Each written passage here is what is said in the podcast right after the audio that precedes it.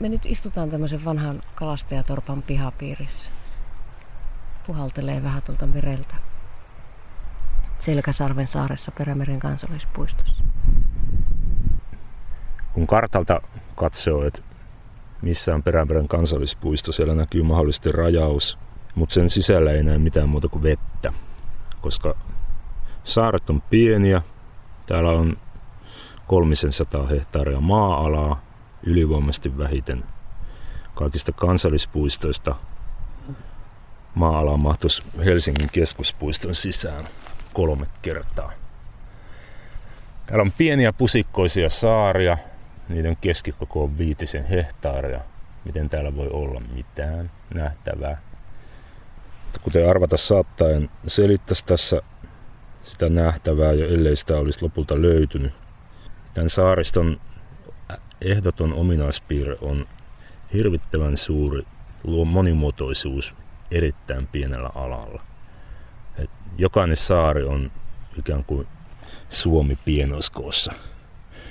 Et kun lähdetään rannolta tämmöisen pienen muutama sata metriä leveän saaren sisäosia kohti, siellä on aluksi alavat rantaniityt, karikkoiset kivikot, ne muuttuu hiljalleen reheviksi lehdoiksi. Siellä lehdon sisällä voi löytyä ihan ihka oikeaa suota. Siitä mennään muutamia metrejä eteenpäin. Lehto onkin muuttunut metsäksi, joka muistuttaa jotain tunturirinteiden uh, ruohokanukka koivikkoa. Siitä jatketaan eteenpäin. Metsä karuntuu, häviää. Se muuttuu niityiksi, hyvin monilajisiksi sellaisiksi parhaimmillaan. Edelleen parikymmentä metriä eteenpäin muuttuu nummiksi. Nummiksi, joka itse asiassa muistuttaa hyvinkin paljon tunturikankaita, koska täällä olosuhteet muistuttaa paljolti tunturien lakialueita. Kovat tuulet, erittäin ankarat talvet, matala varpukasvillisuus. Jatketaan seuraavalle etapille aletaan laskeutumaan vastarannalle. Sieltä löytyy vielä lintukosteikoita, eli siis Kluuvijärviä tämän Selkäsarven tapauksessa. Ja sitten tulee vastaan karuja kivikoita ulkosaariston luotomaisemaan, mitä täällä on erittäin paljon. Kun puhutaan Selkäsarvesta vielä, niin täältä vielä löytyy yksi semmoinen ominainen maisematyyppi, eli hiekkarannat, ne ei löydy tältä saarelta, mutta ne löytyy tuolta läheiseltä sarven pitkälle tuolta sinne kattoo, siellä on ihan jopa dyynyrantaa. Eli täällä on kaikki lähestulkoon mitä Suomesta löytyy, kaikki luonto. Se vaan on ahtautunut hirvittävän pienelle alalle. Ja se tarkoittaa vaan sitä, että täällä kun kulkee, niin täytyy olla hidas. Siinä suurin piirtein vaikutelma. Että mitä pitempään täällä on kulkenut ja viettänyt aikaa, niin sen enemmän havaitsee. Tämä pieni koko on tietyllä tavalla hämäävää, koska yhdellä silmäyksellä näkee niin paljon. Se on aika epätyypillistä loppujen lopuksi näiden meidän suomalaistenkin maisemien yhteydessä. No onko sinulle Kasper biologina hienoa tämä kokonaisuus, tämä miniatyyri maailma puristettuna tälle pikkusaarelle, vai sitten oletko sinä kuitenkin niin kuin monet biologit joihinkin yksityiskohtiin tuijottelija? Mä en ole oikeastaan yksityiskohtiin tuijottelija. Olisi ehkä hyvä, jos olisin enemmän. Et just tämä kokonaisuus tässä kiehtoo, että kun tätä ympäristöä hoitaa, niin ei ole mitään yksittäistä asiaa, mihin voi vaan keskittyä ja rajoittua. Sä pitää yhdellä saarella ottaa huomioon erittäin monenlaista maisematyyppiä ja monenlaista kasvillisuutta. Se on se kokonaisuus on juurikin se olennainen, että yksityiskohtia täältä toki löytyy, että erityislaatuista lajistoa sekä kasveissa että eläimissä ja myöskin omat erityislaatuiset ongelmansa. No ovatko nämä kansallispuiston saaret toisiinsa verrattuna erilaisia? Um, Joo, eivät ole. Se on pikemminkin niin, että pahasti sanottuna, kun on nähnyt yhden saaren, on nähnyt kaikki, mitä luontoon tulee. Kun puhutaan näistä isoimmista saarista, joita on karkeasti seitsemän kappaletta. Isolla saarella täällä siis tarkoitetaan saarta, jonka koko on yli 5 hehtaaria, jolla kasvaa jonkun verran puustoa. Nämä on kaikki samanlaisia siinä mielessä, että rannat on kivikkorantoja, rantaniittyjä ja saaria ympäröi jonkinlainen lehtimetsävyöhyke ja keskellä on semmoinen karu nummialue. Tietenkin sitten piru piilee yksityiskoissa, että eri saarilla on sitten hieman erilainen se erityislajisto. Et kaikkea ei löydy kaikilta saarilta, mutta lähestulkoon. Ulkoruokinnassa Perämeren kansallispuistossa.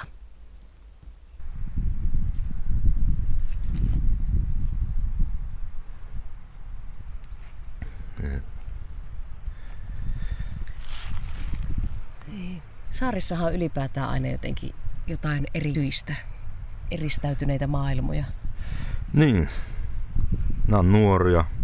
Nämä on muutaman vuos, vuosisadan ikäisiä saaria kaikki. Vanhimmat on lähempänä tuhatta vuotta, mutta tämä Selkäsärvi, joka on merkittävin ehkä kulttuurihistoriallisesti, niin tämä on vain 400-500 vuotta vanha.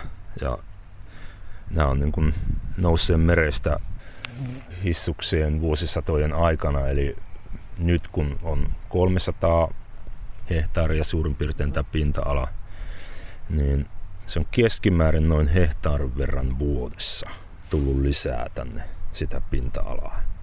Ja tämä pinta-alan lisääntyminen tietenkin johtuu maan kohoamisesta. Hehtaari vuodessa. Hehtaari vuodessa. Kahdeksan milliä pystysuunnassa tarkoittaa suurin piirtein hehtaaria vuodessa pinta-alaa ehkä jonkun verran alle. Eli siitä syystä, että nämä rannat on laakeita. Pinta-ala paljastuu niin paljon, että nämä on loivarantaisia. Nämä on tämmöinen hyvinkin karikkoinen merialue. Tämähän kasvaa kohisten. Tämä kasvaa kohisten. Tämä on, joo, varmaan voi sanoa oikeasti niin, että tämä on Selkämeren kansallispuiston ohella ainoa Euroopan kansallispuisto, jossa maa-ala kasvaa.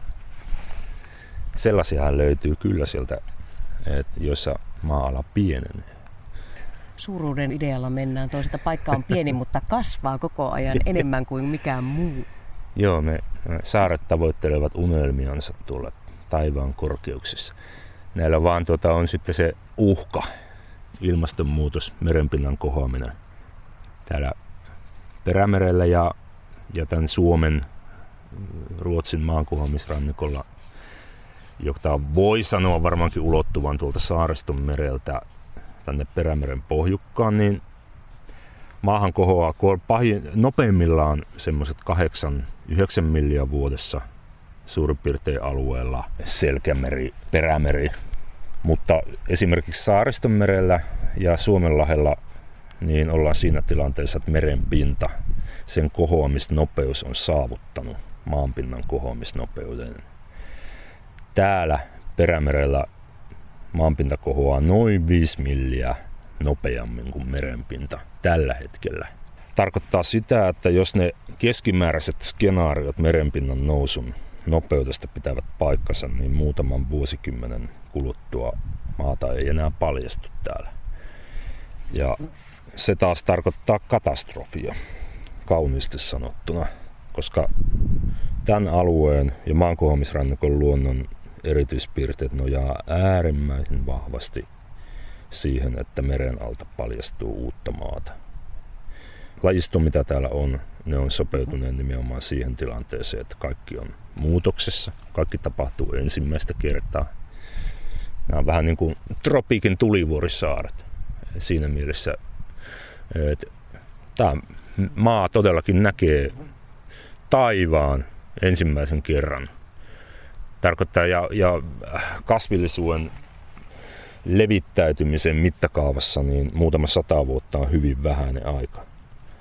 Eli jakoven jälkeen tänne levittäytynyt kasvillisuus on hiljalleen sopeutunut ja lajiutunut, eriytynyt juuri näihin olosuhteisiin, mutta kun maankohoaminen loppuu, niin se ikään kuin se lajistollinen aalto, joka tulee tuolta rannikolta, niin se saa kiinni tämän paikan.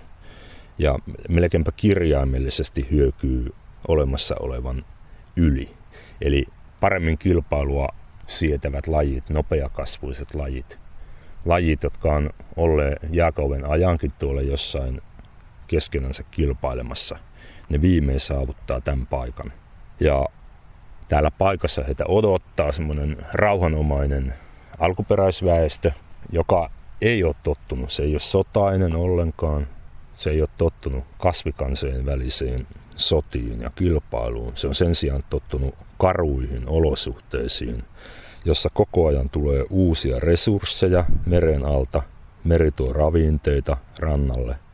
Ei tarvitse kilpailla niin paljon toisten lajien kanssa elintilasta ja ravinteista, koska sitä elintilaa tulee lisää. Mutta sitten kun tämä mantereelta tuleva hyökyöhalto saavuttaa tämän paikan, niin siinä on kaksi asiaa, mitä tapahtuu. Rauhanomainen sulautuminen, eli valloittajat sulautuvat alkuperäisväestöön geneettisesti, niiltä osin kun täällä on läheisiä alalajeja niille mantereen alkuperäislajeille.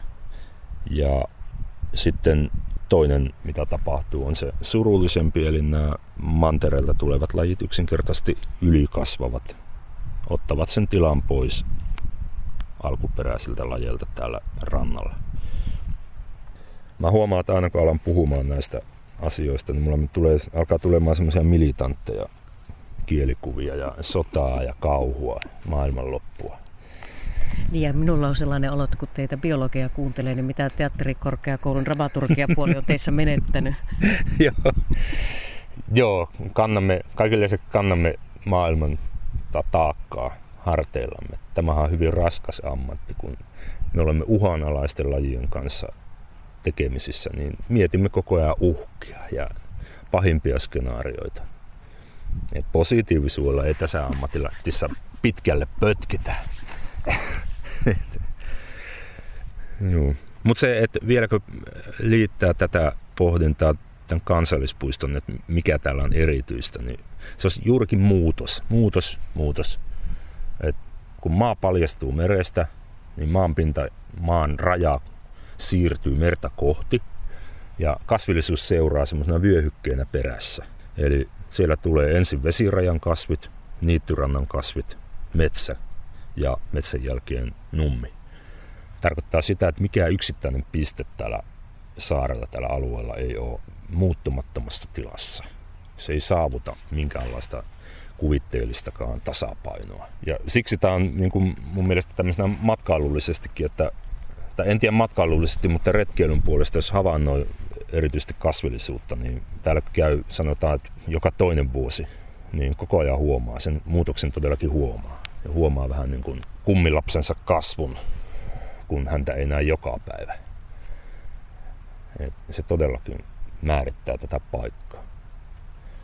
Tämä voisi olla siis sikäli tällaisille henkilöille, jotka ei välttämättä halua mennä kokemaan aina jotain samaa, niin tämä voisi olla retkeilykohteena juuri se oikea, pystyisi tarkkailemaan pikemminkin muutosta.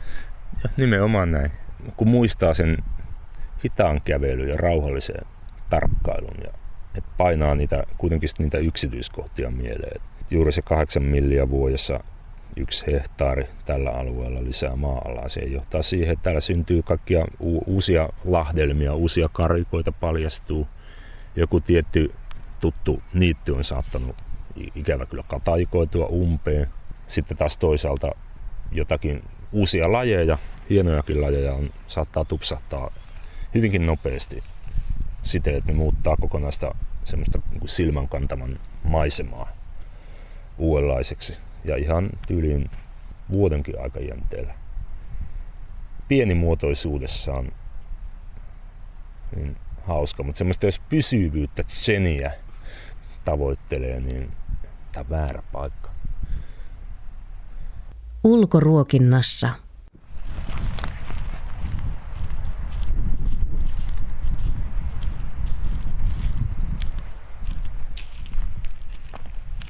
Tässä ollaan Perämeren kansallispuiston Selkäsarvi-nimisessä saaressa. Onko se puisto isoin saari? Tota, pinta-alallisesti tarkalleen ottaen taitaa olla toiseksi suurin. Tämä on nyt 40 hehtaaria. Iso on jo 70 hehtaarin iso huituri. Mutta tämä on kulttuurihistoriallisesti varmasti merkittävin saari. Tuuli tuivertaa aika lujaa meille tuota mereltä. Mennään vähän pikkusen tähän, jos saadaan tästä suojaa. Mutta nyt tässä polun varrella, kun sanoit Kasper tuon kulttuurihistorian, niin tulee vastaan meille tällaisen vanhan, vanhan taitaa olla jonkunnäköinen kalastaja, kalastajatorpan kivijalka. Tämä on varmaan ehkä sota-aikana rakennettu tämä rakennus. Mutta täällähän on niitä vanhempia aina tuolta varmasti 1600-luvulta saakka on ihmisen rakentamia asumuksia ollut täällä ja 1500-luvulta saakka niin verkkopaikkojen kivimerkkejä ja niin edelleen. Siitähän tämä on hauska saari ja hauska kansallispuisto, niin kuin mielelläni tämän ajatuksen tuo esiin, että ihminen ei ole täällä jotain, mikä on tullut ja tunkeutunut tälle alueelle pilaamaan luontoa, vaan ihminen on ollut täällä ihan alusta saakka. Nämä saaret on noussut merestä, ihminen on ollut niitä vastaanottamassa. Tarkoittaa sitä, että se lajisto, mikä täällä on, niin on ikään kuin ihmisen kanssa yhteistyössä luonut olemassaolonsa edellytykset. Eli se lajisto on erityisen sopeutunut ihmiseen. Ja niin osin voidaan sanoa, että sitä vuosisataisesta käytöstä, mitä näillä saarella on ihmisen osalta ollut, niin se on se lajista, mitä täällä on ollut ja on yhä, niin on yksinomaan hyötynyt ihmisestä. Täällähän on ollut, mitä tulee kulttuurihistoriaan, niin uh, ensimmäiset silakan ja lohenpyytäjät on alkaneet käyttämään tätä Selkäsarvisaarta 1600-luvulla kausipyyntitukiluottanaan. Täällä on ollut eniten ihmisiä 1800-luvun puolivälissä. 1860-luvun suurina katovuosina täällä oli vakituista asutusta myöskin poikkeuksellisen paljon. Et silloin tämän saaren pinta-ala ehkä oli parikymmentä hehtaaria enintään ja siitä niin kun asutuskelpoista oli mahdollisesti muutama hehtaari ja täällä oli 300 ihmistä suurin piirtein vuosittain. Lohitalon poikia, silakan pyytäjiä et etupäässä kotieläimineen. Ja juuri se aspekti, eli kotieläimet plus ihminen tarkoittaa sitä, että kaikki puusto, mitä tänne on syntynyt, se on käytetty heti lämmitykseen ja muuhun elämään. Ja kaikki kasvillisuus, kaikki maa-ala on ollut laidunnettua. Runollisesti ilmaistuna ihminen on täällä erityisen voimakkaasti osa luontoa. Mä en pysty keksimään, mä luulen, että jotkut ö, biologit saattavat tätä paheksua tätä lausuntoa, mutta että mun mielestä ihmisen historia täällä on luonnon historiaa. Ja se on tietenkin muuttunut sitten, kun ihmisen toiminta on muuttunut niin sanotusti moderniksi. Et siinä vaiheessa, kun ihminen lähti täältä pois, eli maatalous modernisoitu ja vanha kalastuselinkeinot valitettavasti ja surullisesti hiljalleen kuihtu pois, nämä saaret autioitu. Voidaan sanoa, että tietystä näkökulmasta ne luonnontilastuivat. Ehkä mutta toisaalta ne muuttui joksikin semmoiseksi, millaisia nämä saaret ei ole koskaan olleet. Ne muuttu sellaiseksi, millaiseen näiden saarten lajisto ei ole koskaan sopeutunut. Eli ne kasvo umpeen, katajikoituvat, pusikoituvat, metsittyivät. Se tarkoitti erittäin monelle avoimen ympäristön lajille lähtöpasseja, mukaan koskien niin kasvillisuutta kuin esimerkiksi linnustoa. Sehän niin kuin sitten oli semmoinen harmaa vaihe moni, moninaisen toiminnan vaihe oli varmaan tuossa tyyliin 1900-luvun ö, ö, kuohuissina vuosina. Eli täällähän on ollut monenlaista omaa toimisuutta, jos mennään siihen kulttuurihistoriaan vielä sen verran, että kieltolaja-aikaan tähän oli erittäin merkittävä Pirtujan salakuljetusreitti. Sotavuosina niin tähän tasapainotti rikkaan Ruotsin ja köyhän Suomen välistä elintasokuilua salakuljetus toimenpiteillä kaikkea mahdollista roudattiin Ruotsista mantereelle ja nämä saaret toimivat niin kuin kätköpaikkoina. Täältähän löytyy pirtukuoppia, niihin voi vielä kompastua tuolla Katajikossa. Ja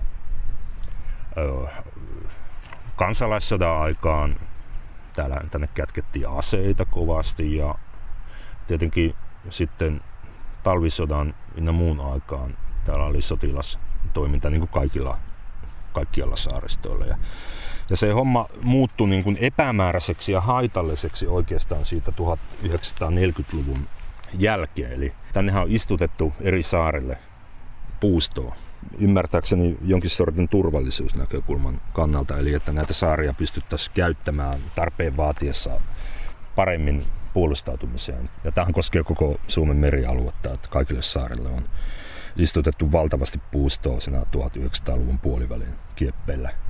Ja tosiaan sen jälkeen, se oli ensin istuttanut puuston, ihminen, se lähti pois. Sen jälkeen kaikki ryöpsähti ja tapahtui tämä monimuotoisuuden häviäminen täältä. Ja mistä päästään sitten siihen, että minkä takia vaikkapa Metsähallituksen luontopalvelut on täällä nyt. Eli me pyritään palauttamaan se monimuotoisuus, mitä ehti täällä olla ja minkä rippeet täällä on vielä jäljellä.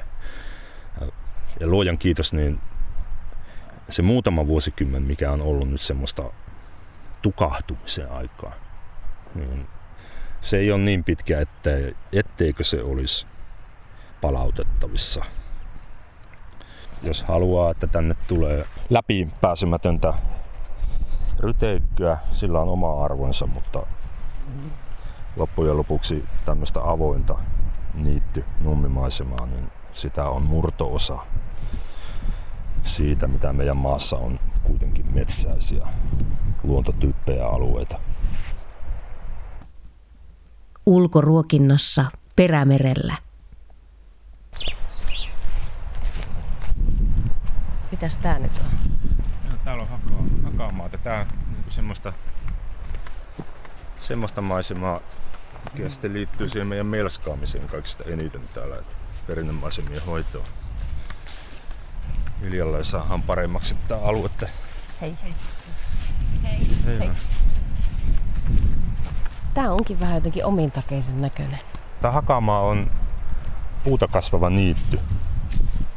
Metsälaidun on äh, metsä, jolla on pieniä niittylaikkuja. Hakamaa on harvapuustoinen alue, jossa vihanteellisesti on varmaan jotain kolmasosa siitä puistosta, viiesosa siitä puistosta, mitä mettässä normaalisti. Miksi se on merkityksellinen siitä syystä, että se tarjoaa suojaa, toisaalta niin kuin pahteisia ympäristöjä, tarjoaa valoa ja varjoa sopivassa suhteessa. Eli se on suojaisempi paikka kuin avoimet niityt, mutta se on huomattavasti avoimempi paikka kuin metsä. Se on semmoinen niin kuin niityn ja metsän, niitty- ja metsäkasvillisuuden vaihettumisalue. Tässä on tämmöinen pihlajainen hakamaa. Tämä on kyllä aika kaunis. Joo, näitä ei ole välttämättä kovin monessa muussa paikassa. Et näitä me ollaan raivattu neljällä saarella. Tällä hetkellä ollaan tehty aktiivisia maiseman avaustoimia itse asiassa viidellä saarella. Ja kaikille saarelle pyritään luomaan toisaalta tämmöisiä hakamaisia osia, toisaalta sitä kuivaa avointa nimenomaisesti katajikosta vapautuvaa ja vapautunutta nummea ja monilajisia niittyjä ja sitten toisaalta semmoisia pieniä alueita, mitkä annetaan kehittyä täysin ilman minkäänlaista ihmiskosketusta. Et vuonna 1998 alkoi suurin mittainen laidunnus täällä Selkäsarvessa. Täällä on 30 lammasta ollut vuosittain siitä saakka. Ja nyt on kahdella muulla saarella muutaman vuoden ajan ollut lammaslaidunnus ja sitä laidunnusta tullaan laajentamaan vielä monille muille saarille. Lampaat on kyllä nykyään metsähallituksellekin aika arvokkaita kesätyöntekijöitä. Voi sanoa, että lievästi sanottuna. Et ilman lampaita ilman niitä maatalousyrittäjiä, jotka ne lampaat tänne tarjoaa, niin me ei oltaisi hukassa. Eikä ole yhtään liioiteltua sanoa, että Suomen perinnemaisemat olisi hukassa. Ja niin se vaan on, että jos Suomen perinnemaisemat on hukassa, tämän kaltaiset ympäristöt, mitä esimerkiksi täällä merialueella, siis Pohjanlahdella, Suomenlahdella, Saareston merellä on runsaan mitoin vielä, niin jos ne häviää, niin sen jälkeen häviää niiden mukana satoja lajeja. Joitakin kasvilajeja, ehkäpä yhteensä joitakin kymmeniä, mutta niiden mukana menee erityisesti valtava hyönteislajisto. Et loppujen lopuksi ei haittaisi, että nämä maatalousyrittäjät, jotka tekee tätä luonnonhoitotyötä meille, niin todellakin tiedostaisivat sen, että se ei ole mitään tahansa sattumanvaraista työtä, vaan että se ei ole missään nimessä pelkkää maisemahoitoa. Maisemahoito ikään kuin tulee siinä sivutuotteena. Se luo avoimuutta kauneutta, ehkä jonkin verran selkeyttä näihin alueisiin, mutta se lajistollinen puoli, niin se riippuu nyt tämän, tämän varassa, tämän toiminnan varassa. Kaikkien villaisten kesätyöntekijöiden isännät kutsu linnanjuhli, olisiko paikalla? Näin pitäisi tehdä, vähintäänkin, kyllä presidentti on tunnettu luonnonystävä. Ehkä hän kuuntelee meidänkin podcasteja ja ottaa tässä vinkistä vaari. Joo, terveisiä vaan sinne linnaan. Muuten noista katajista, kun on puhuttu, että yksi näitä perinteisimpiä maisemanhoitotöitä täällä esimerkiksi Perämerelläkin, mitä tehdään, niin putsataan tätä katajaa vähemmäksi. Mutta se ei ole ainoastaan sitä, että sitä revitään pois, vaan sitä sitten hyötykäytetään paikan päällä. Me nimittäin tälläkin hetkellä seistään kataja polulla, sieltä tulee retkeilijöitä ohi, ohi vaan, kiitoksia. Niin kataja polulla, jota hekin tuossa asteli omaan silmään nämä on luonnollisen näköisiä, istuvat kauniisti tänne saaristoon nämä tällaiset katajahakepolut. Mutta näilläkin on oma tarinansa. Tämä on oikeasti aika hieno tuotekehittelyjuttu. Niin, mietittiin, että mitä tehdä niille valtaville kataja, katkotuille katajakedoille, katajaryteiköille, kata, katajarydöille, kasoille. Et poltetaanko ne, viiänkö ne mahdollisesti jonnekin mantereelle hävitettäväksi, jääkö ne tänne rumentamaan maisemaa. Mutta ei, siellä keksittiin, että laitetaan hakkeeksi hakekoneella ja sen avulla pystytään korvaamaan pitkospuurakenteet, mitä täällä mahdollisesti on, ja mahdollisesti muut niin virkistyskäyttöä ohjaavat polkurakenteet. Tämä on siitä aivan niin kuin loisto-oivallus, että pysyy hyvin maassa, se on erittäin kestävää, siitä on todellakin varsin niin kuin huokeaa käytännössä ilmasta niin korjata siellä, missä korjausta vaatii. Sitten se tuo vielä tämmöisen kivan katajaisen tuoksen tänne. Ja todella myös näillä kohdilla, missä polku lähtee hyvin tuolta rannasta ja kun täällä tuo ranta elää ja vesi ajoittain nousee, niin tämä kataja on tosiaan siitä ällistyttävä, että se ei lähde liikenteeseen, Joo. pysyy paikallaan. Joo, niin se on. Sitä on nyt ihmetelty vuosikauet ja, ja sitten vieläpä muuallakin, missä sitä on vähän käytetty, että tuolla Vattaja-alueella hietikkoisilla seuvuilla se toimii yhtä hyvin. Tämä on ihan täydellistä tämmöistä kierrätystä. Ei todellakaan niin haihdu savuna ilmaan nämä katajat. En osaa itse sanoa, että kuinka paljon säästetään rahaa sillä, että haketetaan, mutta aivan valtavat määrät. Sen sijaan, että tätä jotenkin muilla merkeillä tämä ohjausta tällä toteutettaisiin. Ja onhan tämä siis ihan oikeasti erittäin miellyttävä kävellä. Aivan kuin pururataa menisi tämmöinen pehmeä luonnonmukainen. Ulkoruokinnassa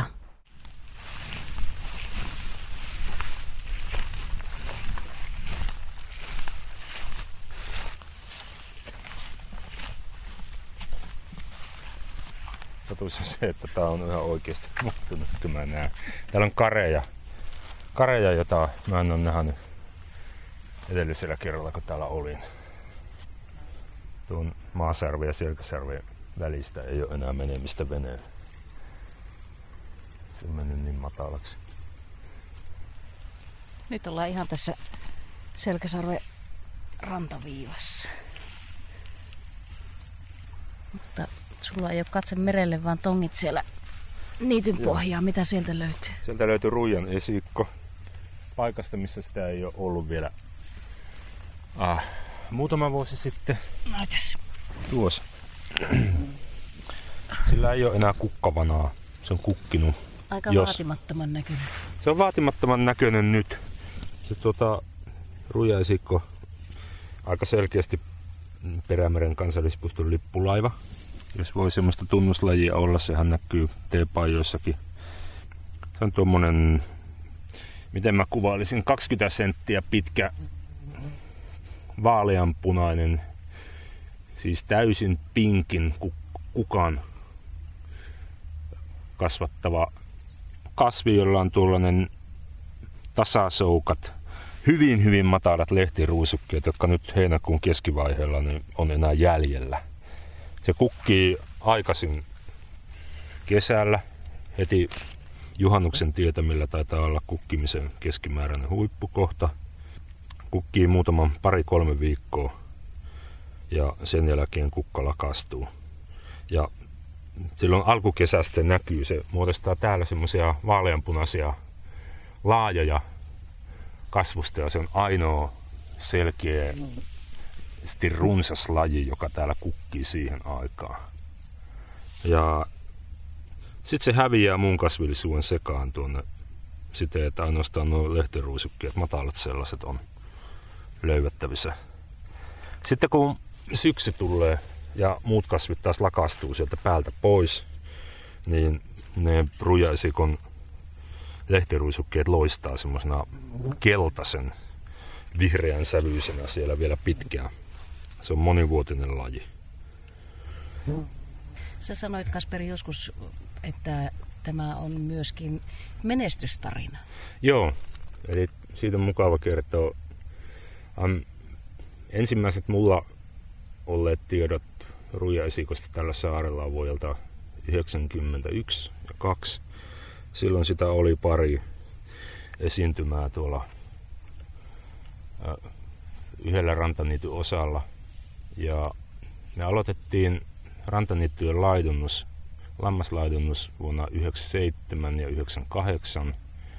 Siitä saakka niittyjä on laidunnettu ja koko sen ajan tähän päivään saakka rujasikko on runsastunut. Kuten oletus oli, että se on tuommoinen matala laji, siis ne lehtiruisukkeet on matalat ja se lisääntyy nimenomaan kasvullisesti, e, ennen kaikkea kasvullisesti, eli se kloonautuu, se muodostaa maarönsyjen avulla aina uusia lehtiruisukkeita toinen toisessa perään. Ne on niin matalia, että niitä ei tämän mun kasvillisuuden seassa sitten lampaatkaan yletä syömään. Ne on hyvin tyypillinen esimerkki lajista, mikä hyötyy laidunnuksesta. Ja se on ryöpsähtänyt täällä. Voi sanoa, että Perämeren saarella se on, ei se kaikilla saarella ole runsastunut, mutta, mutta ei se ole häviämässäkään täältä. Ja tämä selkäsarvi on semmoinen tapaus, että se on ihan se on yksi runsaampia kukkivia, saisi selkeitä kukkamaisia kukkia täällä rantaniityllä. Ja samahan on tapahtunut muuallakin, että esimerkiksi Kalajoen Rahjalla, Rahjasaaristossa, missä on lammaslaidunnukset ollut pitkään, niin rujasikko on runsastunut sen myötä koko ajan. Hieno tapaus. Ja rujasikko, että miksi se on erityinen laji, niin se kuvastaa just tätä perämerta. Perämerta, se on tämmöinen, perämerihan on tämmöinen loukko. Kaikki, jotka tulee tänne, jää tänne nalkkiin. Rujaisikko kuuluu itsensä mukaan nimettyyn ryhmään, Primula sibirka-ryhmä, lajeja. Niitä on Pohjanlahden alueella kymmenkunta, 10-11. Siihen kuuluu semmoisia lajeja, joilla on kahtalainen esiintymä maapallolla. Niitä esiintyy, niiden päälevinneisyysalue on Jäämerellä, Norjan rannikolla ja sitten Vienanmeren rannalla. Ja sitten niillä on tämmöinen erillisesiintymäalue Perämeren alueella. Ne on tulee jääkauven jälkeen joko lintujen mukana tai sitten mahdollisesti Baltian jääjärvellä on saattanut olla jossakin vaiheessa yhteys jäämereen. Että ne olisi sen peruja. Ja sitä ei varmuudella tiedetä, että minkä takia ne täällä on, mutta täällä ne on, täällä vielä suurin piirtein muistuttaa olosuhteet niitä pohjoisia merialueita. Ilmasto on riittävän karu. Jäät ovat riittävän voimakkaat, jyräävät rantoja ja muodostavat uutta elintilaa. Eteläisimmät esiintyjät, esiintymät Ruijan esikosta ovat tuolla Kokkolan seulla, siitä etelään sitä ei ole.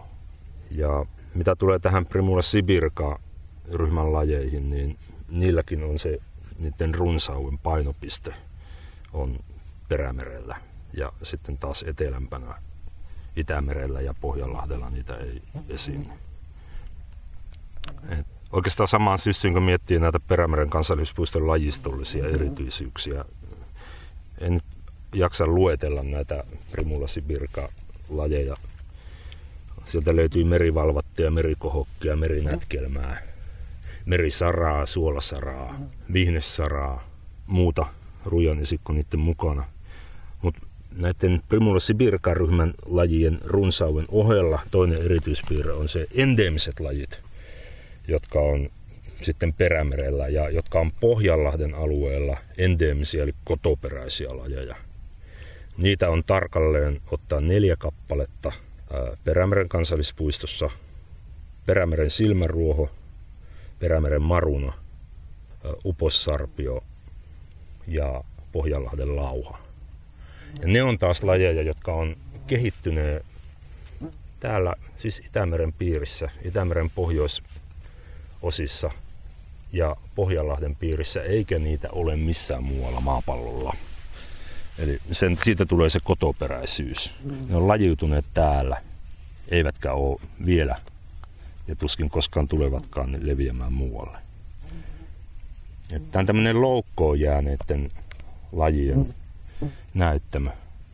Ne on täällä ollaan nalkissa kuin ystävämme Saimaan Norppa Saimaalla. Jääkauven peruja. Ilmastonmuutos tulee, ilmasto lämpenee, etelästä tulee uudet lajit. Nämä lajit ei pääse pakoon minnekään. Tämmöisiin synkkiin aatoksiin nämä pohdinnat aina sitten johtaa lopulta.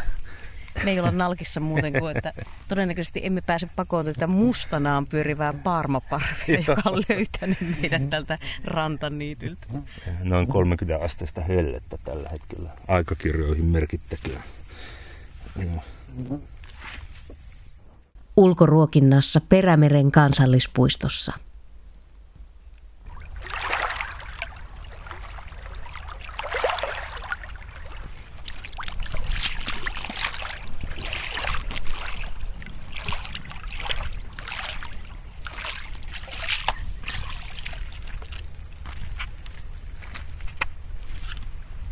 Siinä on tuommoinen syvä.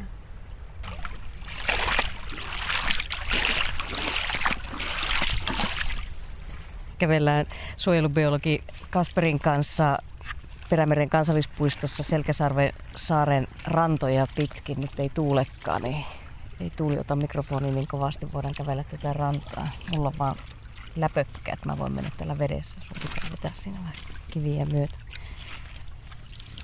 Mutta olin jutellut Kasper sun kollegoiden kanssa meidän kansallispuistojen tyypillisistä lajeista ja usein tulee nostettua sitten suojelubiologien suosikkilajit ja, ja kansallispuistojen tällaiset tyypillisimmät lajit, nimikkolajit. Mutta sinua tunnetaan tuollaisena dramaattisena luonteena ja halusitkin jutella riesalajeista. Joo, riesalajit eli tulokaslajit, lajit, jotka syystä toisesta valtaa elinalueita muulta lajistolta niin paljon, että se aiheuttaa ekologista tuhoa. Niitähän on Suomessa muutamia kasvien osalta. On jättipalsamia ja jättiputkia. Ja täällä Perämerellä ollaan siitä onnellisessa asemassa, että täällä ei oikeastaan ole vielä niitä ongelmia moniltakaan osin. On pari kasvilajia, jotka on syytä mainita. Kurtturuusu ja sitten ryti, eli järviruoko. Ensiksi mainittu on virallisesti vieraslaji Suomessa. Ja jälkimmäinen ei. Jälkimmäinen on yksi maailman varmaankin laajimmalle levinneistä putkilokasveista ja monella tapaa hyödyllinen laji, siis järviruoko. Mutta sekin muuttuu haitalliseksi, kun olosuhteet sen sallii. Ne on mun kaksi inhokkilajia. Toisaalta oikeastaan tämä järviruoko on se, miten se sanoisi, suosikkini, the one I love to hate. Mutta niin, kurtturuisusta voisi mainita, että sehän on etelässä, ete, erityisesti eteläisillä rannikko- ja merialueilla, erityisesti hietikkoisilla ö, dyynialueilla hirvittävä tuholainen. Se on jonkun arvion mukaan muistaakseni kaksinkertaistanut peittävyytensä muutaman viime vuoden aikana huolimatta siitä, että sitä vastaan soditaan maalla, merellä ja varmaan ilmassakin. Sehän on niin kuin, miten se oli, kaakkois-aasialainen laji. Se on Tyynemeren rantojen, suolaisten rantojen laji. Se on tullut koristekasvina Eurooppaan 1800-luvulla. Se sietää sattumoisin erittäin hyvin suolaa. Se leviää sen takia suolattujen teitten vierustoja hypertehokkaasti. Se sietää erittäin ääreviä olosuhteita. Se leviää muista ruusuista poiketen erittäin hyvin vesiteitse sen kiulukat. Nuo tuhon granaatit niin kelluvat ja senkin takia se levittäytyy merenrantoja pitkin. Mm, sen poistaminen semmoista alueelta, missä se on saanut jalansijaan, on kamala homma. Sen voi tehdä no, ainakin kahdella tapaa. Yksi on se, että poistaa 30 senttimetrin syvyydeltä kaiken maaperän. Ja mahdollisesti syvemmältäkin itse asiassa, jotta se juuristo häviäisi. Ja siitä huolimatta muutamissa tapauksissa, mitä on kuullut, niin jos maahan jää juuren kappaleita, se pystyy niistä pukkaamaan uudet kasvustot muutamassa vuodessa – ja yksi perinteinen tapa, perinteeksi varmaan jo muodostunut tapa poistaa kurtturuus on sellainen, että ensin se niin sanotusti näivetetään. Eli sitä nypitään lehdet pois ja sen jälkeen se peitetään esimerkiksi jollain mahdollisimman mieluusti mustalla pressulla, joka imee mahdollisimman paljon auringonlämpöä. Tämä kuulostaa kyllä kidutuskuolemalta lähinnä. Se on kidutuskuolema ja elämä on hyvin kovaa välillä. Sanottakoon näin, että Kurtturuus ei maailmasta eikä Suomesta häviä yhtään millään konstilla, mutta olisi hyvä, jos se pysyisi edes pois jostain. Sen takia nyt on vähän pakko ottaa tämmöisiä epäkonventionaalisia toimia mukaan repertuaariin. Et, mutta siis Perämerellä täällä on ollut tasan yksi kasvusto. Itse asiassa nyt ollaan Selkäsarvessa, niin tämä Sarven pitkäletto niminen pieni luoto – Mä itse ihastelin sitä 15 vuoden ajan. Mä kävin katsomassa, että siinä on kivaa ruusu. Kiva, että se tällä tavalla täällä kukkii. Ja menin mainitsemaan Syken vieraslaji-ekspertille. Terveisiä vaan. Terhi. Siitä ei mennyt vissiin kolme vuotta, niin se oli tuhottu. Minä sain sitä noottia, että kurtturuusu ei ole laji, jota ihastellaan. Se on laji, joka kitketään pois välittömästi, jos mahdollista. Ja niinpä se heivattiin täältä noin kolme vuotta sitten pois. Eli semmoisia tiedustelupuskia on täällä pohjoisella perämerellä, mutta se ei ole kovinkaan tunnettu täällä päin minä ongelmalajina. Siinä mielessä olemme lintukodossa. Mitä tulee sen toiseen, eli järviruokoon, niin täytyy muistaa mainita, että kyllä tiedän, että se on myöskin hyödyllinen laji. Sehän on suojaisten merenrantalahtien rauhanomainen eläjä, joka tarjoaa kaloille kutupaikan, rantalinnustolle pesimäpaikan ja se on hyvä talviruoan lähde, kun sen kukinnot huojuu talvituulessa – se on monella tapaa erittäin hyvä laji. Mutta ihmisen ansiosta Itämeri on rehevöitynyt, rehevöityy. Ja siinä vaiheessa tämä rauhanomainen ryti muuttuu kyynärpäätaktiikkaa käyttäväksi kiusaajaksi, urpoksi. Se lähtee pois niiltä alkuperäisiltä kasvupaikoilta merenlahdista. Se alkaa levittäytymään kaikkialle sysäten kaiken pois tieltään. Sitä levittäytymistä avittaa se aspekti, että rantalaidunnus, mikä on kaikkialla Itämeren piirissä ollut vuosisatainen ranta-alueiden käyttömuoto loppu 1900-luvun puoliväliin mennessä. Kun se loppu, niin Ryti sai siitä myöskin sitten yhden vihollisen vähemmäksi ja lähti levittäytymään. Kun se levittäytyy jollekin rantaniitylle, siellä ei sen jälkeen, muutaman vuoden jälkeen kasva enää oikein mitään muuta.